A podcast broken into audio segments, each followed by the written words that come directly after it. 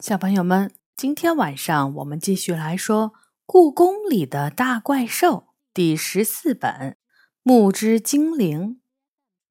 这本书是由常怡写的，中国大百科全书出版社出版。今天我们来说第九章《宴喜堂里的蝴蝶》。深秋的黄昏。当最后一抹夕阳斜斜地照在宫墙上，让红墙比火焰还要耀眼的时候，我看到一只大大的蝴蝶从宴喜堂里钻了出来，在半空中自在地飞舞。蝴蝶扇动着黑色的翅膀，翅膀上面有彩霞般的斑点。它悠悠地在院子里飞来飞去，一会儿飞到我的身边，一会儿又飞到宴喜堂的牌匾上。整座养心殿都在整修，宴喜堂也不例外。所有宫殿的大门都敞开着，方便维修的工人和专家们出入。所以，宴喜堂钻进去一只蝴蝶，在这样的季节一点儿都不奇怪。我眯起眼睛看着它，它真是一只漂亮的蝴蝶，尤其在这夕阳映衬下，它翅膀上的颜色更加耀眼。蝴蝶好像发现我在看它。居然轻轻落在了我的肩膀上，我先是吃了一惊，紧接着又有点害怕。我还记得去年杨永乐差点儿被《百蝶寿字图》里的蝴蝶儿们变成了蝴蝶的事情。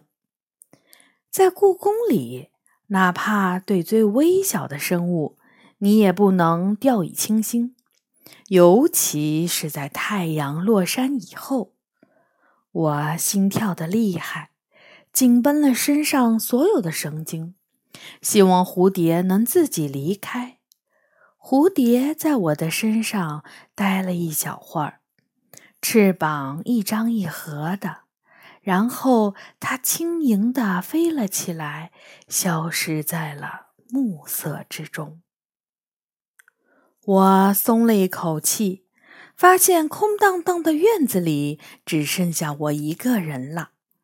这只蝴蝶有点奇怪，怎么说呢？它给人的感觉不像是一只蝴蝶，反而像一个娇媚的女子。这让我十分好奇，它莫非藏着什么秘密？天黑了。养心殿里华灯初上，我来这里本来是要帮院子里的刺猬家族搬家的。建筑材料堆满了院子，刺猬们已经无处藏身。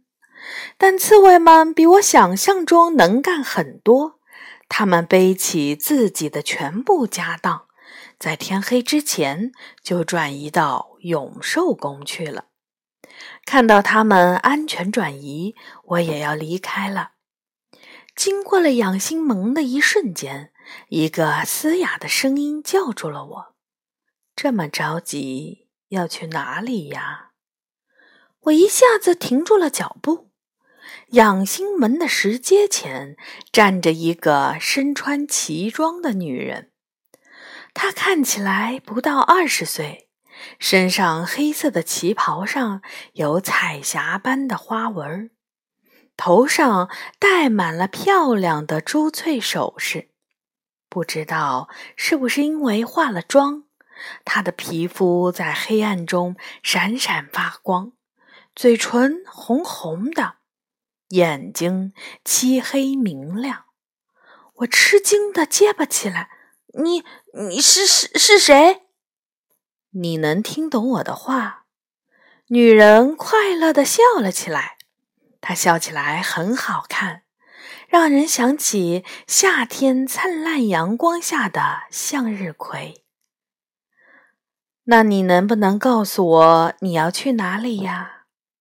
去吃晚饭。我低声回答：“吃饭呢。”你是哪个宫的宫女儿？你们是吃宫里小厨房做的饭，还是吃御膳房送的菜？我不是宫女儿，这里不再是皇宫了。我猜到了些什么？你曾经是一个宫女吗？女人听到了我的回答，又笑了起来。你真会说笑话呀！紫禁城不是皇宫，哪里是皇宫呢？我愣住了，一时间不知道该怎么和他解释。不过看起来你真的不是宫女啊，否则你怎么会以为我是宫女呢？他简直像说梦话一样。如果是宫女。应该一眼看出我是一名妃子啊！妃子，我愣住了。你是哪位皇帝的妃子呢？被我这么一问，女人的脸红了。皇上的名号怎么能随便叫呢？那是杀头的大罪。我是乾隆朝的贵人，封号福贵人。哇！你是真正的皇妃呢！我上下仔细打量着福贵人，原来乾隆皇帝的妃子是这样的呀！福贵人咯咯咯的笑了，她可真爱笑。是啊，我是乾隆二十八年十月初三进宫的，那时候我还不到十七岁。一进宫就被封为了福常在，皇上总说我一脸的福相。福贵人自顾自地说了，脸上的笑容更甜了。我进宫后不满六个月，皇上就封我做了贵人，其他和我一起进宫的姐妹都可羡慕了。看来皇上很宠爱你啊！是啊。他的脸上飘起了两朵红霞，你知道吗？我进宫五个月的时候，皇上曾经偷偷告诉我，等到秋天的时候，就会让我住进顺山殿，这可是天大的恩典呐！顺山殿在哪儿啊？我问，我怎么从来没有听说过有这么一座宫殿呢？就是这儿啊！他指着宴喜堂说：“我进宫的时候，这里叫做顺山殿。”我有点奇怪，宴喜堂有什么好的？那么小，比东六宫和西六宫的很多宫殿小多了，布置也没那些宫殿豪华。这你就不懂了。顺山殿可是最高贵的宫殿，福贵人鼓起嘴说：“只有皇上最宠爱的嫔妃才可能住在那里。我进宫的时候，只有荣嫔偶尔能住在那里。她是和卓族的人，她的父亲是第二十九世回部台吉阿里。我给皇后请安的时候见过她。”她真的很美，皮肤雪白，皇上可喜欢她了。我睁大眼睛，哦，我知道他，他是大名鼎鼎的香妃，从新疆来的。香妃是谁？我可从没听说过。我只知道荣嫔，不过她身上的脂粉味道是很香。福贵人摇摇头说。我的家族不如他，我父亲不过是个不入流的小官儿，没有什么依靠。选秀的时候是因为皇上喜欢我，才把我留下来的。像我这种身家背景的人，住进顺山殿是想都不敢想的事情。如果不是皇上亲口告诉我，我绝对不敢相信。福贵人脸上扬起了幸福的微笑。皇上虽然已经过了知天命的年纪，不过啊，依然很英俊呢。每次他来后宫看我，我的心就咚咚的跳个不停。他懂得可多了，宫里的女子都爱慕他。和我一起进宫的姐妹那么多，他偏偏最喜欢我。知天命，那不就是五十多岁了吗？我吐了吐舌头。我可想不出五十多岁的男人能帅到哪里去。我爸爸才四十多岁，就有好多的皱纹和圆鼓鼓的啤酒肚了。后来呢？你住进去了吗？他听我这么问，忽然呆住了，眼睛忽闪着，眨了半天。我不不记得了。他轻声说。我只记得那年七月，我跟着皇上去避暑山庄避暑。有一天，我陪着皇上游船，大朵大朵的荷花开满了水池，别提多好看了。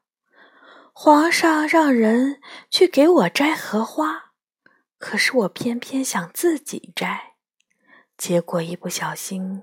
沾了一身的水，晚上就发烧了。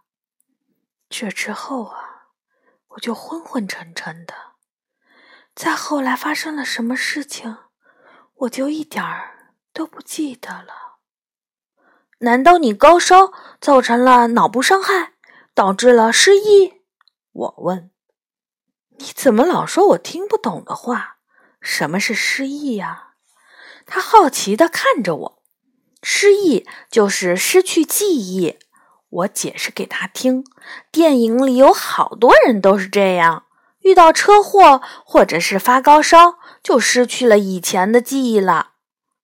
那什么是电影呢？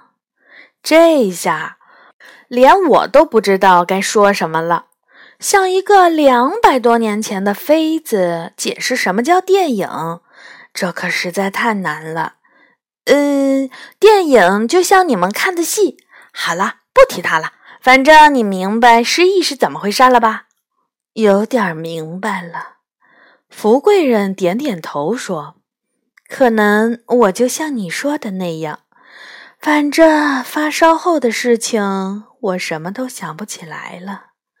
什么时候从避暑山庄回到了京城？”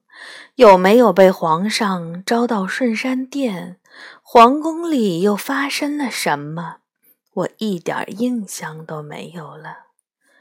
直到有一天，我睁开眼睛的时候，发现自己就待在顺山殿里。你真的住进去啦？我有些替他高兴。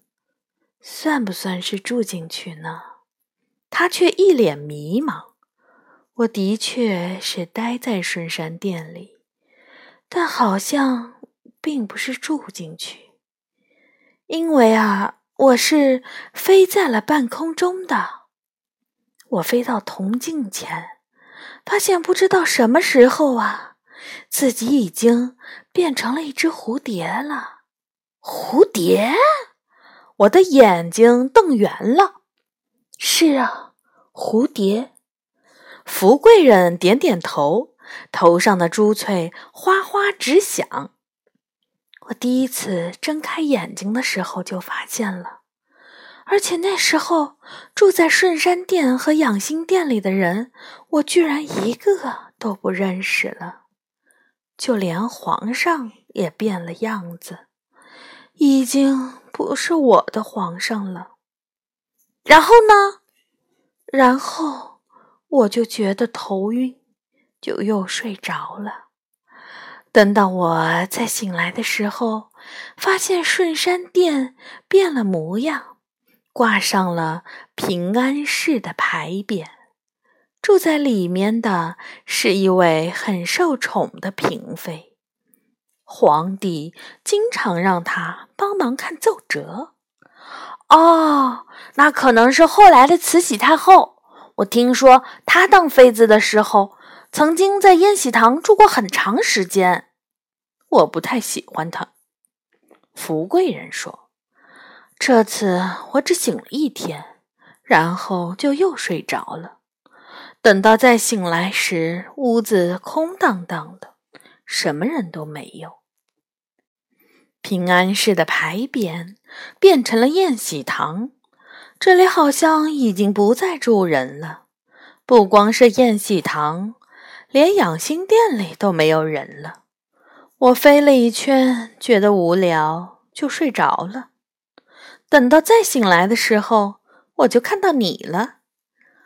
你变成了蝴蝶，自己不觉得吃惊吗？我问。一开始挺吃惊的，不知道自己为什么会变成蝴蝶儿。后来就习惯了。这种事情也能习惯？嗯，他点点头。因为变成蝴蝶的不只有我，延禧堂碧纱窗上的每一只蝴蝶，都是曾经生活在皇宫里的女人，她们都像我一样，做梦都想得到皇上的爱情，成为这间宫殿的主人。居然有这样的事情，这也太动人了！我长长的叹了口气。就在这时，一个不可思议的声音从养心殿的院子里传了出来，听上去像是小鸟婉转的叫声，但仔细听听，又像是笑声或歌声。哎呀呀，我要走了！一听到这声音，福贵人就着急了起来。大家都在等我呢。没等我说什么，他已经忽的变成了蝴蝶。扇动翅膀朝院子里飞去，我跟在他身后，胸口砰砰地跳着，悄悄地回到院子里。院子里是一片意想不到的景象，不知道什么时候，这里变成了一片梅园，梅树一棵紧挨着一棵，每一棵都开满了密密匝匝的花。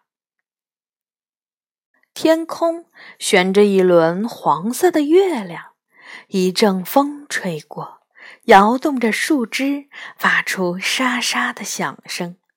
梅花的花瓣如下雨般的飞落。更令人想不到的是，让人眼花缭乱的蝴蝶们在梅花上无声地飞舞着。每一只蝴蝶都是黑色的翅膀，上面有五彩的斑点。忽然，所有的蝴蝶都变成了美丽的少女，她们穿着一样的长裙，看上去宛如蝴蝶精灵。他们一边大声的笑着，唱着歌，一边在月光中欢快的舞蹈。我如同走进了梦里，连大气儿都不敢喘，出神的望着那些少女的脸，她们看起来都是如此美丽，脸庞闪闪发光，快乐无比。我悄悄退出了养心殿，没有打扰他们。回到妈妈的办公室，我做的第一件事儿就是从书架上翻出了清史稿，在里面寻找乾隆嫔妃的资料。终于，我看到了福贵人的名字。福贵人生年不详，生辰为正月十九日，乾隆二十八年十月初三，封福常在。乾隆二十九年三月二十二，晋福贵人。八月初五，福贵人发病死于承德。十一月二十六日，收福贵人遗物。